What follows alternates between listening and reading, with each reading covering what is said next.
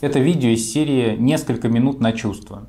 Отвращение. Чувство отвращения содержит в себе сигнал о том, что мы уже достаточно съели чего-либо и нам надо остановиться.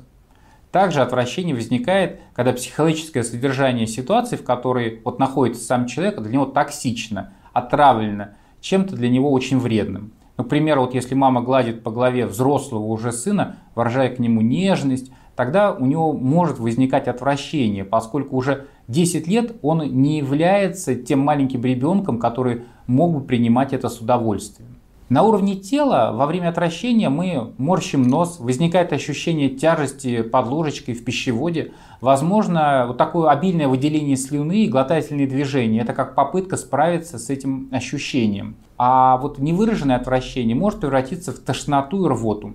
Температура меняется в сторону увеличения, разогрева, а мышечные реакции больше устремлены назад и вверх. Переживания, связанные с отвращением, можно распределить следующим образом. Неприязнь, презрение, отвращение и максимум отвращения может быть пережито как ненависть.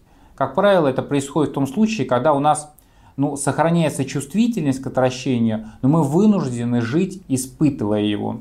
Ну, к примеру, это может быть тогда, когда взрослые старались научить ребенка играть на пианино, и вот он сейчас вырос, взрослый мужик, и пианино просто ненавидит. Но источником этому будет, что он долго жил в отвратительной для себя ситуации и был вынужден переживать это отвращение, но играть на этом пианино. Отвращение сигнализирует о желании отодвинуться, оттолкнуться или э, отклониться от неприятного воздействия. Если мы долго терпим что-то отвратительное, то наши реакции на отдаление могут притупиться, и мы будем скорее приближаться к тому, что неприятно, и пытаться его изменить, уничтожить.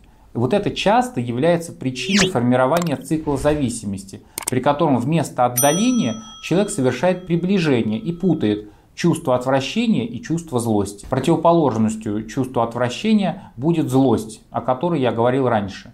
А в следующем ролике я вам расскажу о чувстве удивления.